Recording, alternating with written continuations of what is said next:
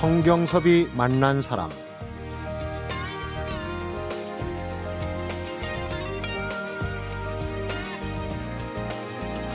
건강을 위해서 첫 번째로 챙겨야 하는 것은 정확한 정보를 모으는 것입니다. 어떻게 해야 건강해지는가를 알아야 건강한 생활 습관을 만들어 갈 수가 있습니다. 아는 만큼 건강해집니다. 그래서 건강은 생활인 동시에 문화이고 교양이어야 합니다.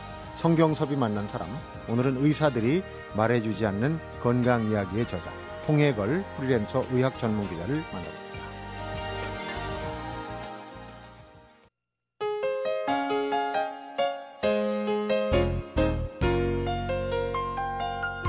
안녕하십니까. 어서 오십시오. 네, 안녕하세요. 요즘 뭐 방송 활동이 활약이 대단하십니다. 아, 예능감도 예. 아주 뭐 감사합니다. 네, 팬들이 많이 생겼을 텐데. 네. 국내 의사 출신 첫 의학 전문 기자이셨어요. 네. 그런데 이제 프리랜서 의학 전문 기자로 지금 지내시고 예. 의학 박사시기도 한데 어떤 호칭을 더 선호하십니까? 의학 박사와 아, 저는 개인적으로는 기자가 좋습니다. 아, 그래요? 네, 프리랜서니까 뭐 매체는 없지만 역할은 기자 역할 하니까요. 평생 기자네요. 프리랜서 기자면. 그렇게 그죠? 불러주시면 네. 제일 고맙습니다. 그러면 네. 오늘 네. 홍 기자로 부르겠습니다. 감사합니다. 그런데 경력을 보면은 뭐 이미 알고 계신 분도 많겠지만은 의대 졸업을 하고 인턴 마치고 해군에서 군의관을 제대하시고 1992년 그러니까 딱 20년 됐는데 네. 중앙일보 기자로 입사를 하셨어요. 그렇습니다. 지금은 그런 사례가 좀 있는데 그때는 아주 의외였거든요. 네, 저 이전에도 의사 출신 기자가 몇 분 계셨는데요. 음. 어, 의학 전문 기자라는 타이틀로 채용이 된 건 제가 이제 처음이었던 것 그렇군요. 같고요. 그게 92년이니까 20년이고 돌이켜 보면은 어 무슨 이렇게 뭐 거창한 계기가 있었던 건 아니고요. 음. 그냥 순전히 우연이었습니다. 그러니까 네. 군의관 음, 저는 몸이 좀 안 좋아서 1년 만에 의병 전역을 해서 집에서 쉬고 있는데 네. 어, 마침 중앙일보에서 어, 이런 의학 전문 기자를 뽑는다는 공고를 보고요.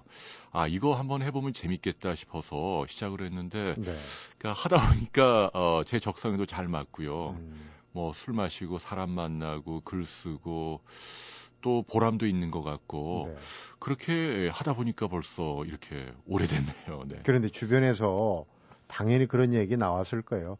선생님 소리 듣는 의사에서 기자, 이 기자의 자자가 놈자자거든요. 그러게요. 네. 이 기자분들이 들으면 기분이 나쁠지 모르겠는데요.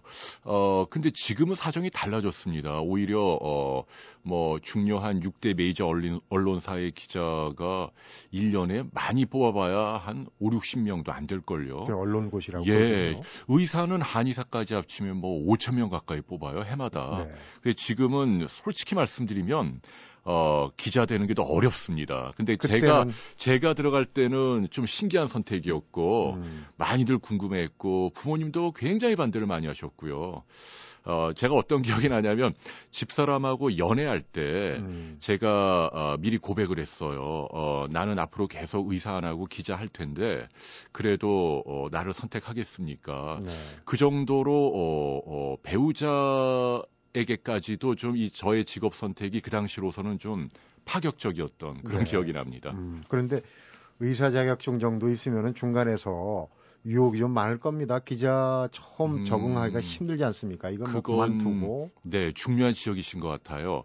그 제가 뭐 기자 하다가 조금 미디어에 나오면서 뭐 심지어는 뭐 CF 광고도 하고 그러니까 제 후배들이 전화가 와요 저한테 어 자기도 의사하다 기자하면 선배처럼 그렇게 될 수 있지 않느냐고 음. 어 그런데 예, 저는 뭐라고 어 얘기를 했냐면요 제가 92년도에 중앙일보 들어가서요 방송에 나오기 시작한 게 정확하게 2002년부터거든요. 네.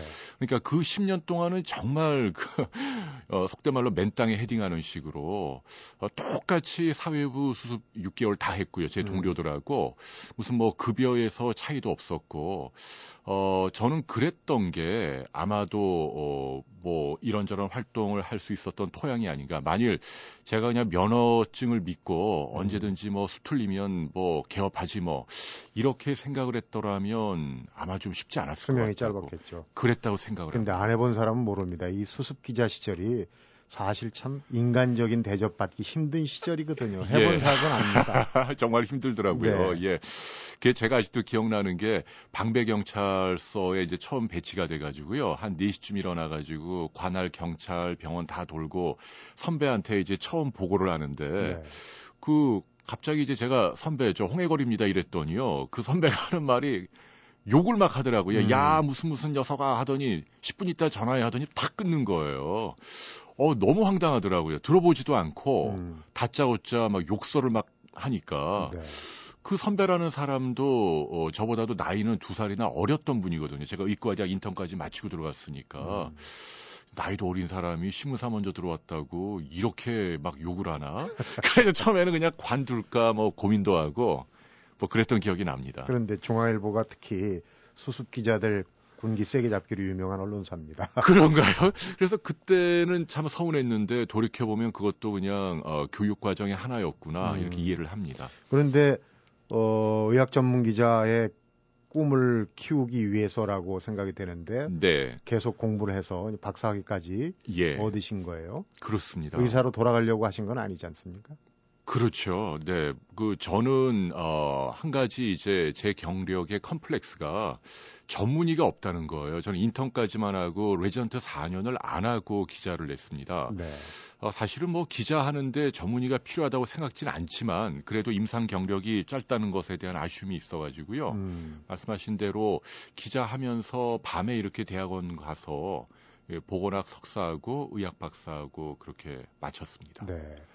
그 의학 전문 기자 특히 의사들이 어, 요긴한 기사들이 상당히 많이 있어요. 예. 비근한 예로 지금은 이제 에, 사망했지만 김정일 위원장이 뭐, 음, 뭐 모습이 어떻다 이걸 가지고 유치해서 기사도 쓰고 네. 특히 외국 지도자들 관련 뭐 건강 관련 이런 거는 이제 의학 전문 기자가 아무래도 예. 잘쓸 수 있는 분야고 한데 의학 전문 기자를 하시면서 이제 돌이켜 보면은 어, 좀 우여곡절도 많이 있었을 것 같고 그런데 많이 기억 남는 부분은 어, 저는 글쎄요.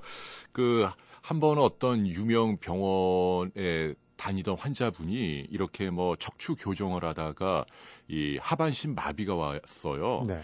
그래가지고 그 사모님이 저를 찾아왔더라고요. 억울하다고 음. 병원이 아주 나쁘다. 의료 사고다. 예, 의료 사고다. 그때 제가 이제 기자 초년병 시절이었는데요. 의협심에 불타가지고 정말 뭐 샅샅이 취재를 했어요. 그래가지고 지면을 딱 얻어가지고 드디어 이제 사회면의 톱으로 어 이렇게 딱 준비를 하고 있는데 갑자기 이분이 이 전화가 오더니 기사를 내지 말라는 거예요. 어. 예. 한 일주일 가까이 준비했는데 알고 봤더니 그 사이에 그 원장하고 합의를 본 거예요. 취재를 예. 하니까 이제 그러니까 이런 거예요. 그러니까 봐라 중앙일보에 뭐 의사 출신 기자가 너 당신 취재한다. 어? 신문에 나가면 당신 완전히 어? 큰 타격이니까 음. 빨리 나하고 합의해라. 그러니까 제 취재를 빙자해서 오히려 거래를 한 거고 음, 저는 순전히 그 환자 말만 듣고 취재했다가 이용만 당한 음, 뭐 그런 꼴이었죠. 그렇군요. 네. 또 한 번은 그 뭐 콩나물 꼬리에 무슨 뭐 숙취 해소에 도움이 되는 뭐 성분이 많다. 뭐 아스파르테이트라는 그 아미노산이 많다는 기사를 어모 대학에서 저한테만 살짝 준다 그러는 거예요. 네. 그래가지고 제가 웬 떡이냐 싶어가지고 사회면에 조그맣게 예쁘게 기사를 써서 장안의 화제가 됐어요. 아 홍해걸 의사 기자가 뭐 콩나물 꼬리가 술 취한 다음에 좋다. 뭐 음, 그래 기분 좋고 으쓱했는데 한 한 달쯤 있다 보니까 세상에 이 콩나물 꼬리를 이용한 무슨 뭐 음료를 가 나온다는 거예요. 무슨 뭐 큰 식품 회사에서 본의 아니게 이게 홍보 마케팅을 제가 거기에 해줬네. 꼼짝없이 홍보 요원으로 활용이 된 거죠. 음, 그래서 그 교훈이 큽니다. 아무튼 덜, 덜썩덜썩 기사 함부로 쓰면 안 되겠구나 생각 많이 합니다. 그러면서 크는 거죠, 뭐. 네. 지금은 이제 그 어디에도 소속되지 않은 음. 프리랜서 기자로 아까 이제 앞에 말씀드렸지만 이제 평생 기자를 하시는 겁니다, 사실. 네. 어디에 소속돼 있으면 퇴직하면 끝인데 네. 그 소속을 없애고 프리랜서로 다른 데도 소속해달라고 하는 데가 많았을 텐데 네. 자유롭게 뛰시는 이유는 그거는 이제 사실은 어. 그 제가 기자 생활하면서 어, 좀 약간의 마음의 상처를 좀 받은 적이 있어요. 네. 어, 뭐 아시는 분도 계시겠습니다만은 이른바 그 황우석 파동 때인데요. 네. 이제 어 엠바고를 깼다 이래가지고 사회적으로 무리를 많이 빚었고 비난도 많이 받았습니다. 일정 시점까지 기사를 쓰지 말아달라고 분이 부탁하는데 네. 합의한 게 엠바고거든요. 네. 그런데 저는 정말 솔직히 말씀드리면 엠바고를 깬 적이 없습니다. 그게 팩트입니다. 음. 아, 제가 잘못한 게 있다면 이제 관행적으로 논문에 나오기 전에 신문 기사를 먼저 썼다는 건 비난 받아야 되지만 네. 어 뭐 황우석 교수나 연구진이 기자들을 모아놓고 엠바고를 설정하고 사전 협정을 했는데 제가 비겁하게 좀 특종을 하려고 쓴 건 절대로 아니거든요. 음. 그런 건 아닌에도 불구하고 어, 사람들에게 그렇게 알려져서 비난도 받고 또 그 다음에는 또 무슨 저희 신문사의 다른 외신 기자가 당직하다가 실수로 또 엠바고를 두 번째 깬 일이 있었는데 네. 그것도 또 네티즌들이 제가 깼다고 오해를 하고 뭐 그런 일이 있었어요. 그래 그러다가 이제 또 어, 제가 좀 황 교수에게 미안해 가지고요. 어, 옛날에 이제 뭐 어, 난자 윤리 문제가 불거졌을 때 좀 옹호하는 쪽으로 제가 네. 어, TV에 나와서 많이 노력을 했는데 어, 한 일주일 있다 보니까 또 논문이 가짜라는 거예요. 그러니까 네. 제가 두 번 바보가 된 거죠. 아. 기자가 그것도 모르고 마구마구 옹호를 했으니까요. 네. 그때 제가 심적으로 아무튼 뭐 엄청나게 타격을 많이 받고 그냥 어 자숙의 문제를 떠나서 괴롭더라고요. 음. 그래서 어 그냥 신문사를 뛰쳐나왔습니다. 솔직히 말씀드리면 그게 가장 큰 이유였고요. 네. 그래서 나온 다음에 한 2, 3년은 그냥 야인처럼 특별한 일 하지 않고 그냥 일렁일렁 되면서 지냈던 것 같습니다. 네. 꽤 된 얘긴데도 마음의 네. 앙금이 상처가 컸기 때문에 지금 또 이제 얘기를 하시는군요. 지금도 인터넷에 보면 제가 엠바고를 깬 그런 기자로 나오거든요. 네. 억울하죠, 사실은. 근데 그런 것들은 뭐 쉽게 어, 잊혀지지는 않는 것 같습니다. 음. 어두운 얘기는 이제 거기까지 예. 하고 좀 밝은 예. 얘기를 해보시죠. 한 지부간에 또 의사분이 한 분 더 계시죠? 집사람 얘기하시는 거죠. 요새는 집사람이 TV에 너무 많이 나오는 것 같아요. 그래가지고 어떤 분들은 부부가 탤런트야, 뭐 본업을 바꿔야지, 뭐 이렇게 막 좀, 어, 좋지 않은 투로 말씀하시는 분도 아, 계시고. 재미있어서 하는 얘기겠죠. 아, 예, 감사합니다. 그런데 아주 그 부인께서 예능감이, 요즘 시쳇말로 예능감이 아주 폭발을 하고 계신데, 우리 홍 기자도 거기에 일조를 하는 것 같아. 두 분이 아주 잘 맞는 아. 것 같아요. 한 분은 좀 그 재미나시고 한 분은 좀 엉뚱하시고 이렇게 네. 하던데. 그러게요. 그, 어, 저도 집사람한테 그런 끼가 있는 줄 정말 몰랐고요. 어, 그리고, 어, 한 가지 분명한 건, 음, 이제는 그 시청자들이나 대중들도 어, 소위 말해서 이제 누가 막 가르치려고 드는 것에 대해서는 거부감이 있으신 것 같아요. 네. 그런 시대도 아니고요. 음. 그래서 그동안에 저는 이제 뭐, 어, 너무 좀 뺀질거린다. 뭐 그런 본의 아니게 그런 평가가 많이 있다는 걸 나중에 알게 됐고요. 그래서 지금은 이제 뭐 예능 프로그램에 나가서 뭐 살짝 귀엽게 뭐 망가지는 것은 두려워하지 않고 네. 또 오히려 저에게도 좀 필요한 부분이라고 생각을 합니다. 아주 솔직하게 연애담을 얘기하시는데. 뭐 온갖 얘기 다 했던 것 같습니다. 아무튼. 네. 근데 전혀 꾸며낸 게 아니고요. 네. 그냥 현장에서 자연스럽게 나온 얘기 그대로 다 담아낸 것 같습니다. 음.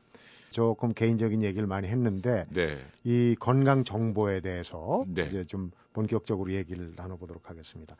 성경섭이 만난 사람, 오늘은 국내 최초의 의학 전문 기자, 홍해걸 프리랜서 의학 전문 기자를 만나보고 있습니다.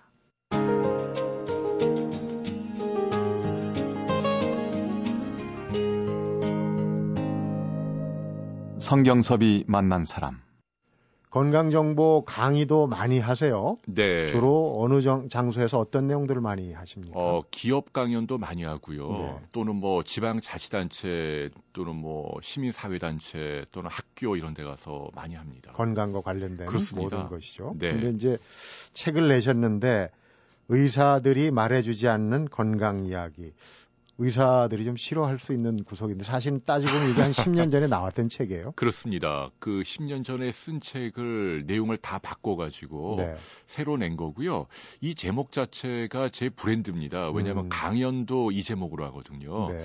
어, 사실은 의사분들에게 좀 미안하긴 해요. 왜냐하면 의사들이 뭐 사실은 알고 있는 내용이지만 실제 진료 현장에서 환자들에게 일일이 다 말을 못 해주잖아요, 길게. 시간이 없잖아요. 시간도 짧고, 뭐, 진료 수익에도 크게 보탬이 안 되고, 왜냐하면 음. 뭐 10초를 보나 1시간을 보나 병원의 의사가 받는 돈은 똑같잖아요. 네. 그게 국내 현실이기 때문에 어 그런 걸 제가 좀 역할을 대신하고자 하는 취지로 쓴 건데 근데 어, 만나보면 의사들은 좀 기분 나빠하시더라고요. 근데 10년 전에는 절대로 말해주지 않는다 아, 그랬는데 절대로를 뺐어요. 혹시 의사들을 로비한 건 아니죠. 예, 그것보다도 제가 절대로는 좀 너무 좀 음. 귀에 좀 거슬리는 표현인 것 그렇죠. 같아요. 뭐든지 절대로라는 걸 그렇습니다. 쓰는 거는 조심을 해야 됩니다. 근데 이제 네. 내용으로 들어가서 우리가 건강의학 정보 하면은 사실은 홍수가 나면 먹을 물이 없다고 하는 것처럼 네. 인터넷에 정보는 굉장히 많은데 사실 쓸만한 정보 음. 많지 않아요. 그래서 이 아는 게 약이다, 모르는 게 약이다, 뭐 이렇게 이제 엇갈리는 얘기도 하는데 네. 어, 어떻습니까? 이 그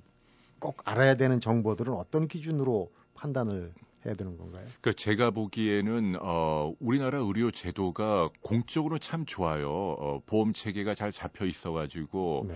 어 싼 진료가 공식적으로는 가능한데 막상 아파 가지고 병원에 가면 어, 이런저런 명목으로 사실은 낼 돈을 다 내고요. 어 때로는 너무 지나치게 검사 위주로 또 방사선에 노출이 되고 또 10% 정도 조금 좋아진 정도의 신기술인데 돈은 뭐 어, 100% 200% 많이 내고 네. 어, 쉽게 말하면 좀 상업적인 의료에 또는 과잉 진료에 휘둘리는 경향이 다분히 저는 있다고 보고요. 어, 그런 것들을 좀, 어, 환자 의사 간의 신뢰를 좀 회복하고, 어, 막아야겠다는 생각이 좀 들더라고요. 그래서, 네.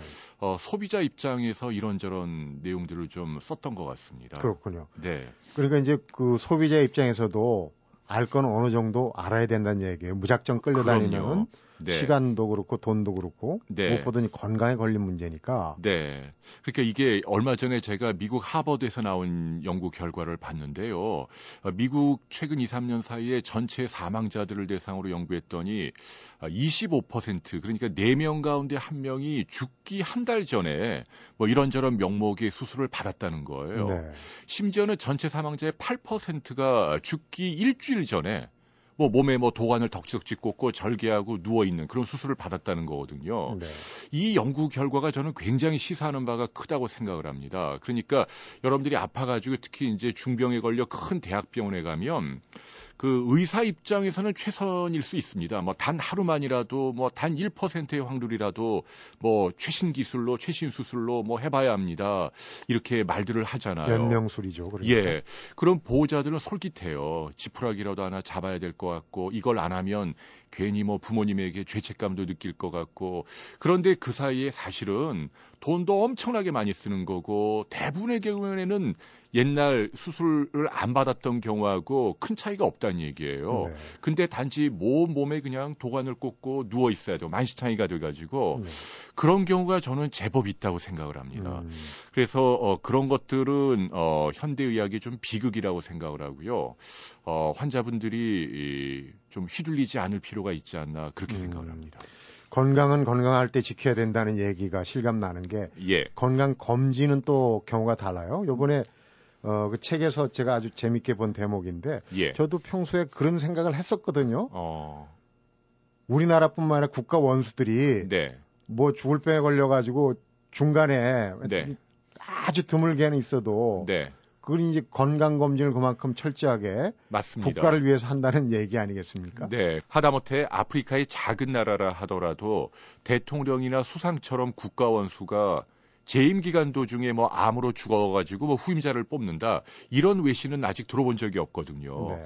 근데 그 사람들도 암에 걸리긴 걸리는데요. 그분들이 왜 안 죽냐면 이른바 조기 발견을 하기 때문에 그래요. 그러니까 음. 주치의들이 머리에서 발끝까지 뒤지는 거거든요. 그래서 생긴다 하더라도 일찍 발견해서 떼내니까 이제 산다는 거고. 네. 그래서 저도 이 책에서는 이제 조기 발견의 중요성을 많이 강조했죠. 네. 그 탤런트 장진영 씨 같은 경우 만일 그 2, 3년만 일찍 위내시경을 했어도 어, 그렇게 비극적으로 죽지 않았다는 얘기니까. 음. 건강과 관련해서는 이제 그 제일 주목받는 게 요즘 뭐 다이어트, 웰빙, 운동 이게 어제 오늘 얘기는 아닌데 네. 올바른 방법론 어떻게 하는 것이 좋은 것인가 하는 이런 게 이제 문제거든요. 사실 어. 사회적으로도 뭐 미국도 비만세를 도입한다 음. 논란이 있고 우리도 비만세가 슬슬 나오더라고요. 네. 이런 부분들이 이제 어떻게 우리가 방법론적으로 네. 살찌지 않고 건강하게 그 여러 가지 방법이 있지만 원칙을 지키는 수밖에는 없습니다. 그 제가 생각하는 첫 번째 원칙은 어, 과욕을 부리면 안 되고요. 네. 모든 다이어트는 한 달에 아무리 많아도 2kg 정도로 체중 감량을 목표로 해야 합니다. 그러니까 2kg을 넘어가게 체중을 줄이면 확실히 이 몸에 부담을 주고 요요 현상이 나타나고 음. 궁극적으로 실패합니다. 그러니까 한 달에 체지방을 2kg만 뺀다 이렇게 생각을 하시고요. 네. 그 다음에 이제 예, 다리의 근육을 키우는 게 굉장히 중요합니다. 그냥 먹는 것만 줄여가지고 완성이 안 되고요. 에, 다이어트를 궁극적으로 성공을 시키려면 반드시 운동을 해야 되고 네. 이때 예, 운동할 때 타겟은 허벅지의 근육이죠. 허벅지 근육. 예, 이 허벅지 근육이요. 이게 제2의 내분비 기관이라는 어, 명칭이 있을 정도로 건강에 중요합니다. 칼로리를 거기서 태우는군요. 그렇습니다. 잉여 칼로리를 여기에서 24시간 내내 태워서요. 이 다리 근육이 잘 발달한 분은 혈관도 맑고 깨끗하고 성인병이 음. 안 걸린다는 증거들이 많이 있거든요. 그래서 만일 어, 다이어트를 시작하는 분이라면 무엇보다도 이 하체 근육을 키우기 위한 노력을 하셔야 합니다. 네. 그렇게 얘기하고 싶어요. 어, 네. 좀 독특한 우리가 뭐 건강에 그 여러 가지 그 뭐 호르몬 작용 뭐 이런저런 얘기를 많이 하는데 우리 홍 기자가 책에서 사이토카인 샤워라는 네. 이 알고 보면은 알고 있었던 내용인데 예. 그거 아주 중요합니다. 네. 몸 안에 이제 사이토카인이라고 어, 백혈구가 만들어내는 특별한 물질인데요. 샤워. 그러니까 이 물질로 우리 몸이 좀 흠뻑 젖는 게 중요하다는 얘기예요. 음. 그 대표적인 사례가 예컨대 등산을 한번 좀 하고 나면은 막 온몸이 막 쑤시듯 아프고 뻐근하고 막 근육이 붓고 막 그러잖아요. 네. 그게 사실은 어 일종의 사이토카인 샤워입니다. 온몸에 우리 근육이 이 사이토카인으로 흠뻑 젖는 거죠. 이 사이토카인이라는 물질이 몸 안에 늙고 병든 세포를 찾아 죽이는 역할을 합니다. 음. 그리고 젊고 싱싱한 세포로 교체해 주는 그런 역할을 하는 거고요. 어, 평소보다 조금 과격한 운동. 옛날 원시인들이 막 맹수들에게 쫓기고 막 달리고 막 숨을 헐떡거리고 심장에 막 뛰고 음. 이런 DNA가 우리 현대인들에도 있는데 오늘날 현대인들은 늘 그냥 책상에 차 안에 좁은 공간 안에 몇 시간이고 앉아 있잖아요. 그게 잘못됐다는 걸 제가 말씀드리고 싶고 네. 우리도 일부러라도 시간을 내서 이렇게 좀 어, 좀 격한 운동을 적어도 15분 이상 정도 일주일에 두세 번은 자주 경험하는 게 음. 그래야만 내 몸의 신진대사 그러니까 교체 병든 세포를 죽이고 어, 젊고 싱싱한 세포를 막 만들어내는 어, 그래서 피로를 이기고 활기 있게 살 수 있는 그런 음, 효능이 있다는 걸 말씀드리고 그러니까 싶어요. 그 정체는 설명이 복잡하지만 우리 몸 안에 일단 있는 건데 그렇죠. 잠재된 유전자가 있는데 격렬하게 운동을 할때 그걸 가끔 해야 돼요. 아, 예, 옛날 원신들 생활이 늘 그랬잖아요. 그런 걸 해야만 우리가 피곤을 모르고 활기 있게 사는 거예요. 수명은 길어놨지만 우리는 늘 피곤하고 흐느적거리잖아요. 네. 그 이유가 이 사이토카인이 잠자고 있는 겁니다. 그걸 좀 깨워줘야 돼요. 제일 좋은 게 운동입니다. 좀 음. 격한 운동. 그런 걸 좀 가끔씩 해주는 게 어, 굉장히 건강에 도움이 되죠. 비유가 좋습니다. 맹수가 쫓아올 때 살기 위해서 우리가 막 뛰잖아요. 네. 그런 걸 일주일에 두세 번 경험을 해야 한다는 얘기죠. 음, 네. 성경섭이 만난 사람 오늘은 의사들이 말해주지 않는 건강 이야기의 저자죠. 홍해걸 의학 전문 기자를 만나보고 있습니다.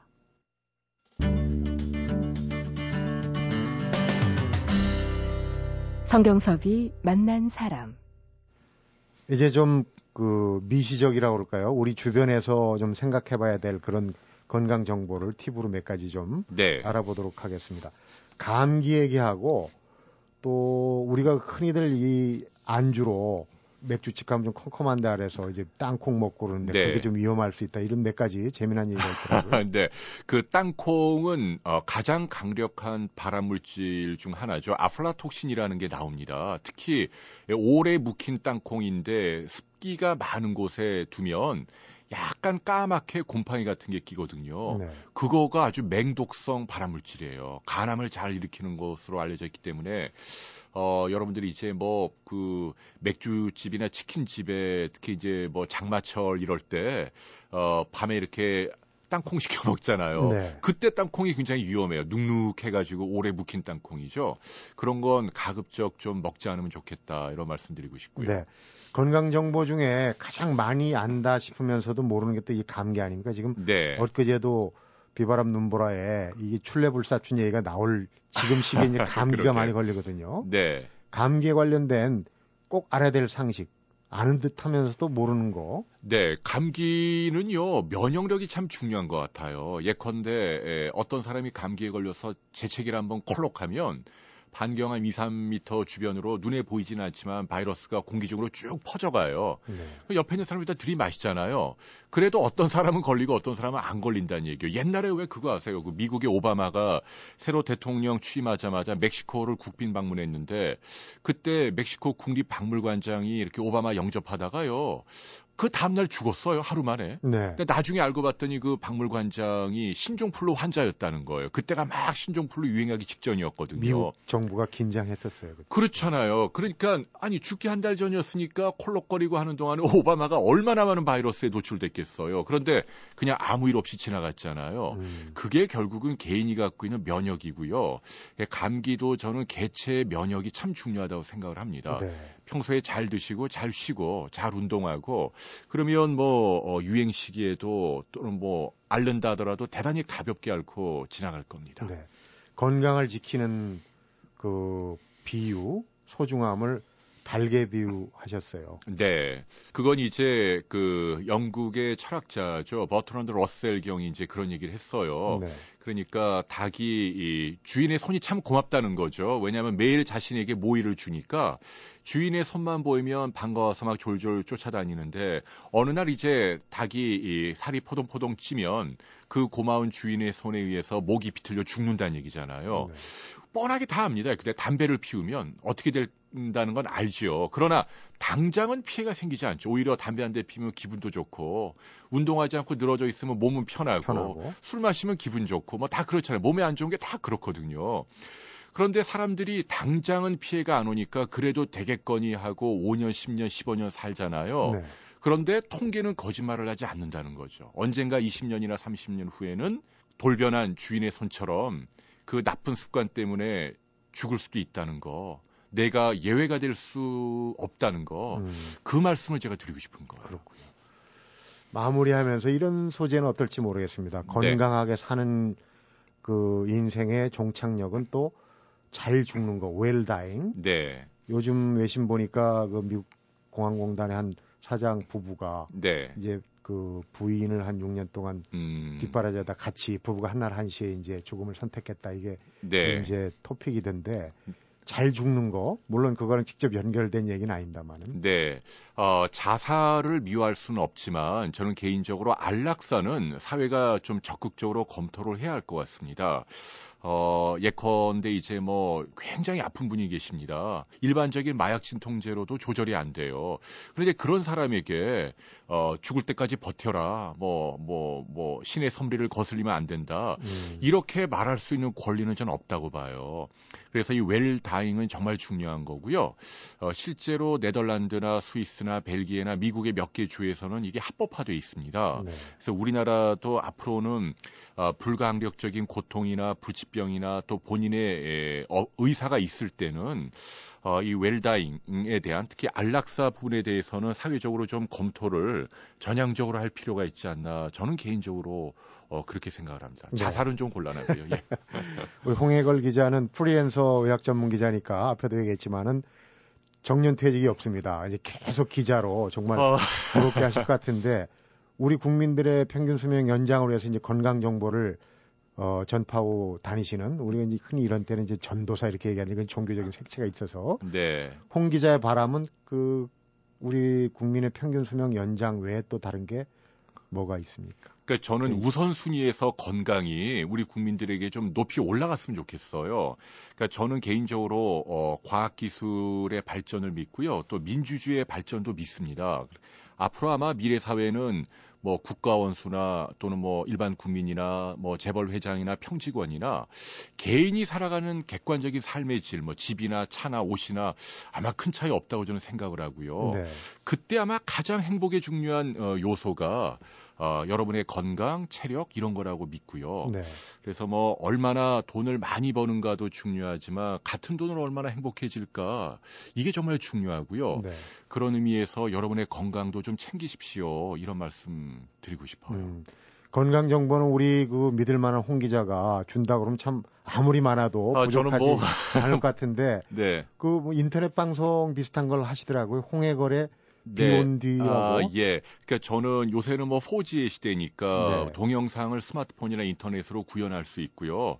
저는 세계 최초로 동영상 의학 백과 사전을 뭐 상업적인 목적 다 빼고 음. 그냥 최초의 의학 전문 기자로 멋있게 한번 만들고 싶고요. 네. 지금 노력하고 있는 중입니다. 그 비온 뒤도 나오신 김에 좀 설명을 해 주시죠. 예, 그냥 어, 비온 뒤 땅이 굳어지고 뭐 어, 무지개가 뜨듯이 그냥 치유와 건강을 상징하는 그런 의미고요. 네. 저하고 뜻을 같이 하는 지인 의사들하고 어, 제가 이제 직접 의료 현장에서 인터뷰 해가지고요. 네. 그걸 뭐 5분, 10분 동영상으로 만들 어서 뭐 올리는 거예요. 그래서 음. 사람들이 궁금하시면 누구나 와서 볼 수 있도록. 무료로. 예, 물론입니다. 뭐 앞으로 뭐 만 개, 이만 개 제가 죽을 때까지 계속 만들 생각입니다. 그런 백과사전도 계속 그렇죠. 개정판이 나오고. 참, 그렇습니다. 네. 의학 박사시니까 예. 그릇된 정보는 또 안 주실 거 아닙니까? 아, 저야 당연히 최선을 다해서 노력을 해야겠죠. 기대가 크고요. 오늘 나오셔서 여러 가지 재밌는 얘기 또 유익한 얘기 잘 들었고요. 이 인터넷 동영상 사이트도 세계 최고의 최대 백과사전으로 성장하길 바라겠습니다. 고맙습니다. 오늘 말씀 감사합니다. 감사합니다. 성경섭이 만난 사람 오늘은 의사들이 말해주지 않는 건강 이야기의 저자죠. 홍해걸 국내 최초 의학 전문 기자를 만나봤습니다. 돈이나 권력은 꼭 성취할 수 있는 것은 아닙니다. 그러나 건강은 다릅니다. 건강은 돈과 권력으로 살 수 있는 비방으로 얻는 게 아니라 생활에서 우러러 나오는 것이기 때문입니다. 홍해걸 의학 전문 기자는 이렇게 건강이란 건강한 생활 습관에서 얻어지는 것이라고 얘기하고 있군요. 청취자 여러분도 오늘 하루 건강하시기 바랍니다. 성경섭이 만난 사람 여기서 인사드립니다.